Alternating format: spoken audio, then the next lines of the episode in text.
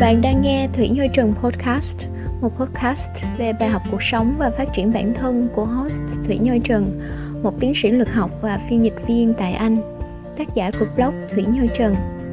Nào, mời các bạn cùng mình lắng nghe, cảm nhận và thay đổi cuộc sống qua kênh podcast của mình nhé.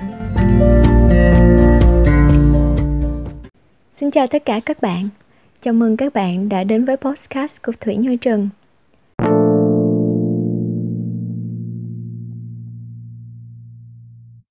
Khi kinh doanh hàng hóa hay dịch vụ, các doanh nghiệp thường lấy câu nói khách hàng là thượng đế làm tôn chỉ cho dịch vụ chăm sóc khách hàng của mình. Tất nhiên không có khách hàng thì doanh nghiệp của bạn sẽ khó mà tồn tại được. Vì vậy, dịch vụ chăm sóc khách hàng nên được đặt trong danh mục các ưu tiên hàng đầu của một doanh nghiệp. Trong tập podcast ngày hôm nay, mình sẽ chia sẻ về những cái bài học đáng suy nghĩ đến từ các dịch vụ chăm sóc khách hàng mà mình đã trải nghiệm từ một shop thời trang tại Việt Nam, một shop qua online và một nhà hàng tại UK. Mời tất cả các bạn cùng lắng nghe. Chăm sóc khách hàng, ba bài học quý giá. Bài viết được đăng trên Thủy Nhơ Trần blog vào ngày 3 tháng 2 năm 2021. Mời tất cả các bạn cùng lắng nghe. Câu chuyện đầu tiên đến từ một shop thời trang khá có tiếng ở Việt Nam. Năm 2018, tôi tình cờ biết được thương hiệu này thông qua trang Facebook. Tôi không thường mua quần áo cá nhân qua mạng, nhưng những thiết kế của shop này rất đẹp và hợp gu thời trang của tôi, nên tôi quyết định mua một chiếc đầm trắng. Vì lần đầu mua ở đây, nên tôi đã được tư vấn rất kỹ về chất liệu cũng như size phù hợp với tôi. Khi tôi nhận được nó, tôi như vỡ òa vì nó rất đẹp và vừa vặn. Vì là một thương hiệu có tiếng, nên đường mai, thiết kế đều rất sắc sảo và tỉ mỉ. Tôi đã gửi cho họ một email để cảm ơn vì sản phẩm và dịch vụ chăm sóc khách hàng của họ làm tôi rất hài lòng và tin tưởng. Tôi cũng đã giới thiệu cho bạn bè của mình về thương hiệu này. Hai năm sau, một lần nữa, Tôi tình cờ nhìn thấy một thiết kế mới của thương hiệu này trên Facebook. Nói thật là vừa nhìn thấy nó, tôi đã đổ ngay vì thiết kế rất thanh lịch và phù hợp với gu thời trang của tôi. Nói thật là cũng phải mất thời gian rất lâu tôi mới tìm được một thiết kế ưng ý như thế, nên tôi liền email cho họ và kèm theo tấm hình, chiếc đầm mà tôi đã chụp lại màn hình trên Facebook. Như lần trước, Dịch vụ chăm sóc khách hàng của họ rất chu đáo. Lần này họ trả lời email rất nhanh và tư vấn rất nhiệt tình về size cho tôi. Giao dịch hoàn thành, thì ba tuần sau tôi nhận được một chiếc đầm trắng ấy. Thật lòng tôi đã rất háo hức để mở ra xem. Chắc bạn hiểu cái cảm giác khi bạn tìm được một cái gì đó rất ưng ý sau một khoảng thời gian dài thì bạn sẽ háo hức đến mức nào. Ấn tượng đầu tiên của tôi vẫn là đường mai tỉ mỉ và sắc sảo. Mọi thứ trở nên hoàn hảo, trừ chân váy, điều mà làm tôi thật sự vô cùng bất ngờ. Theo hình chụp trên Facebook, thì chất liệu phần chân váy sẽ cùng chất liệu với phần thân trên của chiếc đầm, đều là vải ren, và vì vậy trông chiếc đầm rất thanh lịch. Nhưng chiếc đầm mà tôi nhận được có chân váy bằng lưới, nhìn giống như chân váy của mấy cô bé mẫu giáo. Điều đặc biệt là tôi rất không thích chất liệu lưới này từ trước đến nay. Tôi đã thấy hụt hẫng và thất vọng về điều đó. Vì vậy, tôi đã gửi mail cho họ để thông tin cho họ hay về sự cố này. Trong email, tôi nói lời cảm ơn họ vì đã gửi cho tôi một chiếc đầm rất đẹp. Tuy nhiên, tôi nghĩ có thể họ đã ship nhầm chiếc đầm của một ai đó cho tôi vì nó không phải là chiếc đầm mà tôi đã đặt hàng. Tôi yêu cầu họ vui lòng kiểm tra lại sự cố này. Điều làm tôi ngạc nhiên tiếp theo là sự phản hồi rất nhanh chóng của shop. Họ xác nhận rằng vừa kiểm tra lại thông tin, và đúng là có sự nhầm lẫn ở đây. Họ gửi lời xin lỗi tôi và cũng thông báo cho tôi biết rằng hiện tại sản phẩm này đang hết hàng, nên tôi có thể phải chờ thêm một thời gian nữa để họ có thể mai một chiếc đầm mới như đã được đặt hàng. Tôi chấp nhận lời đề nghị vì tôi thật sự rất thích chiếc đầm đó. Ngay lúc đó thật lòng mà nói, mặc dù có sự cố, nhưng trong lòng tôi đã cho họ thang điểm 10 về dịch vụ chăm sóc khách hàng của họ. Phản hồi rất nhanh chóng và chu đáo. Tôi cảm thấy không bị thất vọng về cách ứng xử của một thương hiệu lớn. Tôi loay hoay với mớ công việc và việc học tập, nên tôi quên mất sự cố về chiếc đầm. Hai tháng sau, tôi chợt nhớ lại chiếc đầm của mình. Tôi liền kiểm tra email, nhưng tôi không thấy bất kỳ cập nhật nào từ shop. Vì vậy, tôi đã gửi cho họ một email để hỏi họ liệu họ đã mai chiếc đầm mới cho tôi hay chưa. Lần này tôi đã rất thất vọng vì sự im lặng của họ. Không một phản hồi nào được đưa ra cho đến nay. Tôi không hiểu chuyện gì xảy ra vì họ đã có một thương hiệu rất mạnh và dịch vụ khách hàng của họ cũng rất tốt từ đó đến nay. Sự im lặng của họ là điều làm tôi thấy rất đáng tiếc cho một thương hiệu uy tín như thế. Tất nhiên là từ cách ứng xử đó, tôi đã không quay lại với họ nữa, mặc dù tôi hiểu rất rõ một điều, không có tôi thì họ vẫn còn hàng trăm, hàng ngàn khách hàng khác ngoài kia. Bài học rút ra Nghệ thuật kinh doanh nằm ở chỗ, nếu bạn chăm sóc tốt cho một khách hàng, họ sẽ giới thiệu thương hiệu của bạn đến nhiều khách hàng khác. Điều này sẽ tiết kiệm rất nhiều chi phí quảng cáo cũng như thời gian để khẳng định thương hiệu của bạn. Một điều nữa là những ứng xử dù rất nhỏ cũng có thể ảnh hưởng rất lớn đến thương hiệu sản phẩm của bạn. Trong trường hợp này, cách giải quyết tốt nhất vẫn là bạn nên cập nhật cho khách hàng của bạn biết về tình hình mai chiếc đầm mới. Nếu bạn không thể mai một chiếc như đã hứa, thì khách hàng của bạn cũng xứng đáng được nhận một lời xin lỗi từ bạn và một offer thay thế thay vì sự im lặng vô lý như thế. Bạn đã xây dựng một thương hiệu đủ mạnh và uy tín, vì vậy dịch vụ chăm sóc khách hàng cũng nên có chất lượng tương xứng. Công bằng mà nói, họ đã có một dịch vụ chăm sóc khách hàng rất tốt từ trước đến nay. Vì vậy, một ứng xử không khôn khéo, dù nhỏ đến mấy nhưng cũng có thể đạp đổ hình ảnh mà họ xây dựng bấy lâu nay. Đó là một điều đáng tiếc cho một thương hiệu nổi tiếng.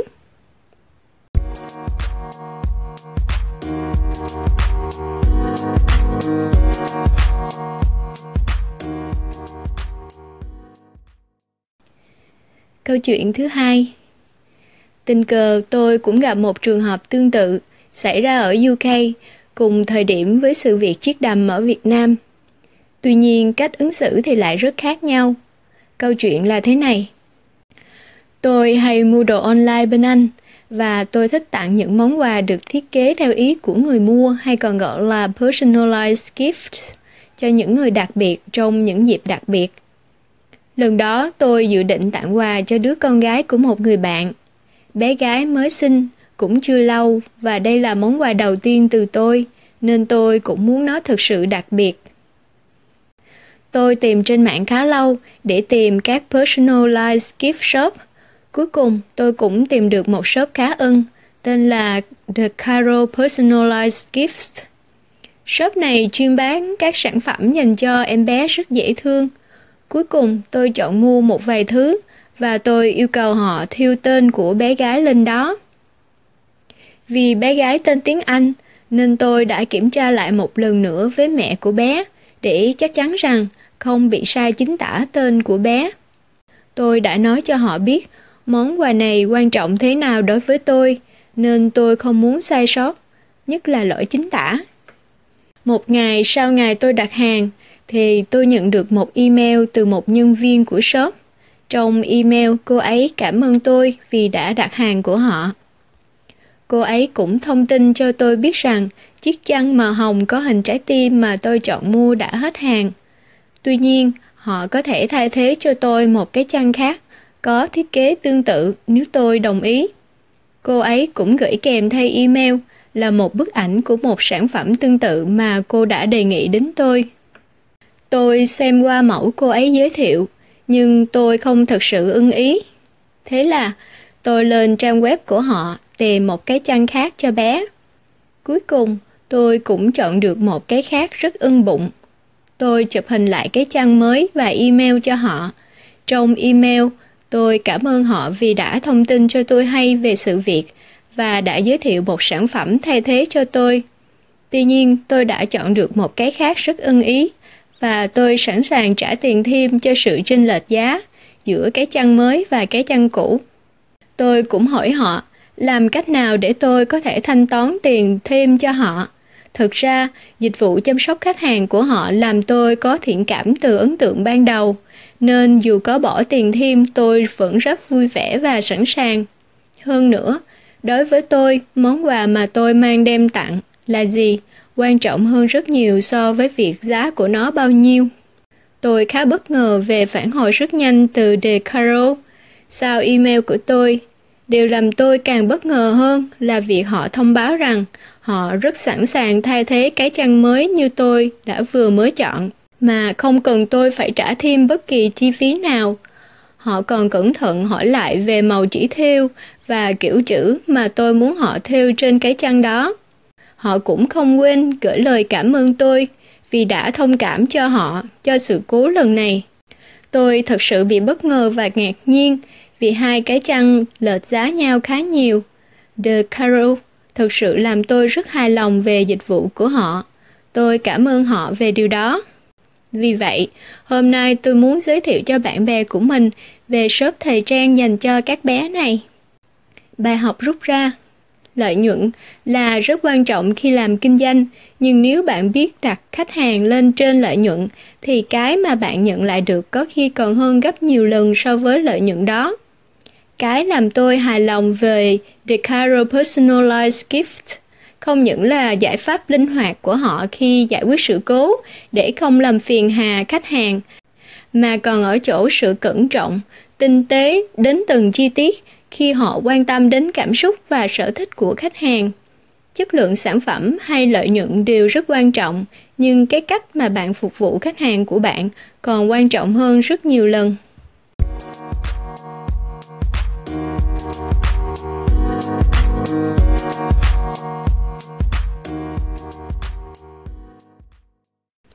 Câu chuyện tiếp theo tôi sẽ nói về ông chủ, cũng là đầu bếp chính của nhà hàng mà tôi làm việc. Để nói về ông ấy thì có nhiều bài học quý giá mà tôi được học từ ông. Tôi sẽ viết riêng về ông trong một bài viết khác. Ở đây, tôi chỉ kể một số ví dụ điển hình về cách ông ấy chăm sóc khách hàng của mình. Hôm đó có một cặp đôi đặt một bàn buổi tối tại nhà hàng. Hôm đó là sinh nhật cô bạn gái nên họ rất hào hứng đến nhà hàng. Cô bạn gái chọn các món ăn yêu thích của cô vì đây không phải là lần đầu tiên cô đến đây nên cô biết ngay món nào là món ngon nhất ở đây. Thường thì đối với những dịp đặc biệt như sinh nhật hay tiệc quan trọng của khách, thì các đầu bếp nhà hàng đều rất chú trọng đến việc chế biến món ăn để không làm khách phàn nàn. Thậm chí nếu không phải là vào dịp nào đó, thì ông chủ vẫn luôn tỉ mỉ trong các cách nấu nướng của mình. Hôm đó, cặp đôi đó rất thích các món khai vị của họ. Họ ngồi nói cười vui vẻ, trong khi đang nhấp ly rượu vang trên tay để chờ món chính. Nhà hàng nơi tôi làm việc có quy định về việc check back, nghĩa là sau khi mang đồ ăn ra xong, các nhân viên để cho khách hàng đủ thời gian để họ ăn trong vòng 2 đến 3 phút và quay lại kiểm tra xem họ có hài lòng với món ăn hay không, hoặc là họ có cần gì thêm không. Tôi đến check back bàn của cặp đôi đó và cô bạn gái tỏ ra rất thất vọng. Mặt cô ấy nổi giận vì món ăn quá cứng. Cô ấy nói nó không giống như lần đầu cô ăn món này. Cô ấy nói là nó đã được nướng quá lâu nên nó trở nên khô cứng như vậy. Cô ấy gác dao về nĩa qua một bên, ra hiệu ngừng ăn, trong khi gương mặt cô ấy rất nóng giận. Người bạn trai cũng quay sang nói với tôi rằng thật là xấu hổ trên sự cố này vì hôm nay tôi mời cô ấy đi ăn, hôm nay là sinh nhật của cô ấy. Tôi cúi đầu xin lỗi cô ấy và xin phép cô được mang đĩa thức ăn đó đi. Vì tôi cần thông báo cho đầu bếp tôi biết về sự cố này. Cô ấy bảo ok. Tôi mang đĩa thức ăn đến nhà bếp và báo ngay cho ông chủ của tôi hay. Lúc đó có hai đầu bếp ở đó gồm ông chủ và một anh đầu bếp khác. Thật không may, món đó là do anh đầu bếp kia nấu. Vì phải nấu một lúc nhiều món nên họ phải phân công người này nấu món này, người kia nấu món kia và anh đầu bếp kia đã quên mất việc canh thời gian cho món nướng đó nên nó trở nên khô cứng. Công bằng mà nói, nếu là tôi thì tôi vẫn ăn được món đó, nhưng nếu hơi khó tính chút xíu thì có vẻ hơi khó ăn. Ông chủ hỏi tôi là khách ngồi ở bàn nào. Tôi chỉ ông số bàn. Ông ấy bảo người đầu bếp còn lại nhanh chóng làm lại món đó. Thay vì bảo tôi đi đến xin lỗi khách hàng và nói với họ rằng chúng tôi sẽ nấu lại cho họ món mới, thì ông chủ lại đích thân bước đến bàn đó và xin lỗi khách. Tôi không biết ông ấy đã nói những gì với họ, nhưng tôi thấy cô gái bắt đầu thay đổi sắc mặt và nói chuyện với ông. Cuối cùng thì ông ấy cũng làm cho cô ấy cười trở lại trước khi ông quay trở lại nhà bếp. Khi món ăn được nấu xong, ông ấy bảo tôi mang đến cho cô ấy. Ông chủ còn dặn tôi rằng nhớ quay lại checkback để xem cô ấy có hài lòng với món ăn không. Nó thực sự được làm rất nhanh, nhưng vẫn rất đúng chuẩn và trông rất ngon và hấp dẫn. Tôi mang đến cho cô ấy và không quên xin lỗi cô một lần nữa trước khi chúc cô ấy ăn ngon miệng. Lần này cô ấy rất niềm nở và liên tục bảo là không vấn đề gì đâu, đừng lo. Sau khi tôi kiểm tra mọi thứ ổn thỏa, cô ấy rất hài lòng với món ăn. Tôi quay vào bếp báo cáo tình hình cho ông chủ biết. Lúc đó, trong đầu tôi nghĩ, như vậy là mọi chuyện đã được giải quyết xong rồi. Nhưng không, điều làm tôi ngạc nhiên là ông chủ lại dặn dò tôi rằng khi tính tiền bill bàn ấy thì không tính tiền món đó. Và đến khi họ gọi tráng miệng thì hãy nói cho cô ấy rằng nhà hàng tôi sẽ mời cô một hot drink miễn phí. Cô có thể chọn bất kỳ món nào cô thích. Tôi đã rất ngạc nhiên khi nghe ông ấy nói như thế. Tôi hỏi lại ông. Ông làm thế có phải vì hôm nay là sinh nhật của cô ấy không? Không, vì cô ấy đã không happy ngay từ món đồ ăn đó, nên tôi không muốn cô ấy buồn phiền gì thêm. Nhất là hôm nay lại là ngày vui của cô, cô ấy không nên bị như thế. Tôi muốn offer cho cô một đồ uống miễn phí, hy vọng cô ấy sẽ thoải mái hơn. Tôi làm theo lời ông ấy dặn. Cô bạn gái ấy đã rất ngạc nhiên khi nghe tôi nói rằng nhà hàng tôi sẽ mời cô một hot drink miễn phí. Cô ấy cười tươi và bảo rằng Bạn không cần phải làm như thế đâu. Tôi bảo cô ấy vui lòng đừng từ chối vì chúng tôi chỉ muốn cô vui vẻ tối nay. Cuối cùng, cô ấy chọn latte cùng một món tráng miệng. Anh bạn trai cũng rất vui vẻ và gửi lời cảm ơn tôi khi anh ấy thấy cô bạn gái của mình đã cười tươi trở lại. Khi tôi mang bill ra cho bàn đó, tôi bảo với họ rằng Ông chủ của tôi bảo là sẽ không tính tiền cho món đồ ăn chính của cô, vì ông ấy muốn gửi lời xin lỗi cô một lần nữa. Cả hai người họ rất ngạc nhiên và gửi lời cảm ơn ông chủ vì điều đó. Cuối cùng, trước khi ra về, họ không quên đi vào nhà bếp và gửi lời cảm ơn đầu bếp vì đã nấu những món ăn ngon cho họ tối nay. Họ vui vẻ chào mọi người rồi tay trong tay ra về. Hai ngày sau tôi đi làm, Ông chủ gọi tôi lại và đưa cho tôi xem một email. Đó là email của anh bạn trai hôm đó. Anh ấy gửi thư cảm ơn đến ông chủ và tất cả nhân viên nhà hàng vì đã giúp anh ấy có một buổi ăn tối tuyệt vời với người bạn gái của mình trong dịp sinh nhật của cô. Khi tôi đọc email đó, tôi thấy rất hạnh phúc trong lòng và ngưỡng mộ ông chủ của mình về cách chăm sóc khách hàng của ông ấy. Ông ấy đã rất có trách nhiệm trong việc tự mình ra nói lời xin lỗi khách hàng thay vì kêu nhân viên của mình làm việc đó. Ông ấy cũng đã rất tâm lý khi không tính tiền món ăn bị lỗi và mời khách một món uống miễn phí. Nếu tất cả những điều đó không xảy ra thì có thể nhà hàng đã nhận được một phản hồi tiêu cực từ khách hàng. Thay vào đó, tất cả những gì ông ấy làm đã làm đảo ngược tình thế và cuối cùng chúng tôi nhận được một lời cảm ơn thay vì một lời phàn nàn. Bài học rút ra Khi bạn là một ông chủ hay bà chủ, bạn nên là người chịu trách nhiệm đầu tiên cho những sai lầm mà nhân viên bạn gây ra, dù đó có phải là lỗi của bạn hay không. Nói một lời xin lỗi khách hàng không khó bằng việc bạn thể hiện việc xin lỗi đó qua hành động cụ thể của bạn ra sao. Bạn có thể hoàn toàn thay đổi tình thế từ bị động sang một tình thế chủ động hơn bằng sự linh hoạt trong giải pháp của mình. Lời xin lỗi dễ tha thứ nhất vẫn là lời xin lỗi đến từ sự chân thành, sự chu đáo và sự quan tâm thật sự của bạn dành cho khách hàng của bạn.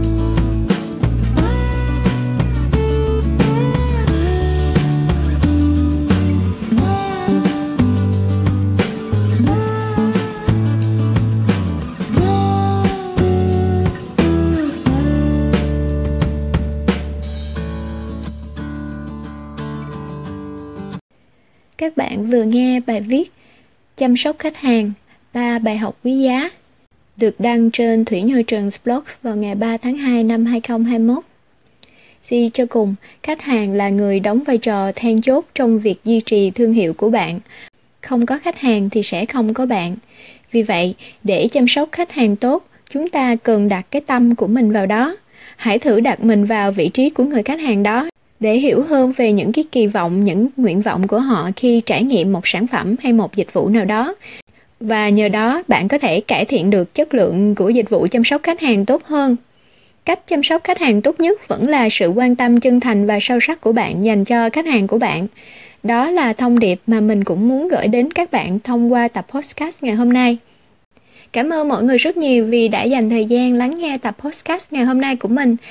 Mình rất mong sẽ sớm gặp lại các bạn trong tập podcast tiếp theo của mình nhé.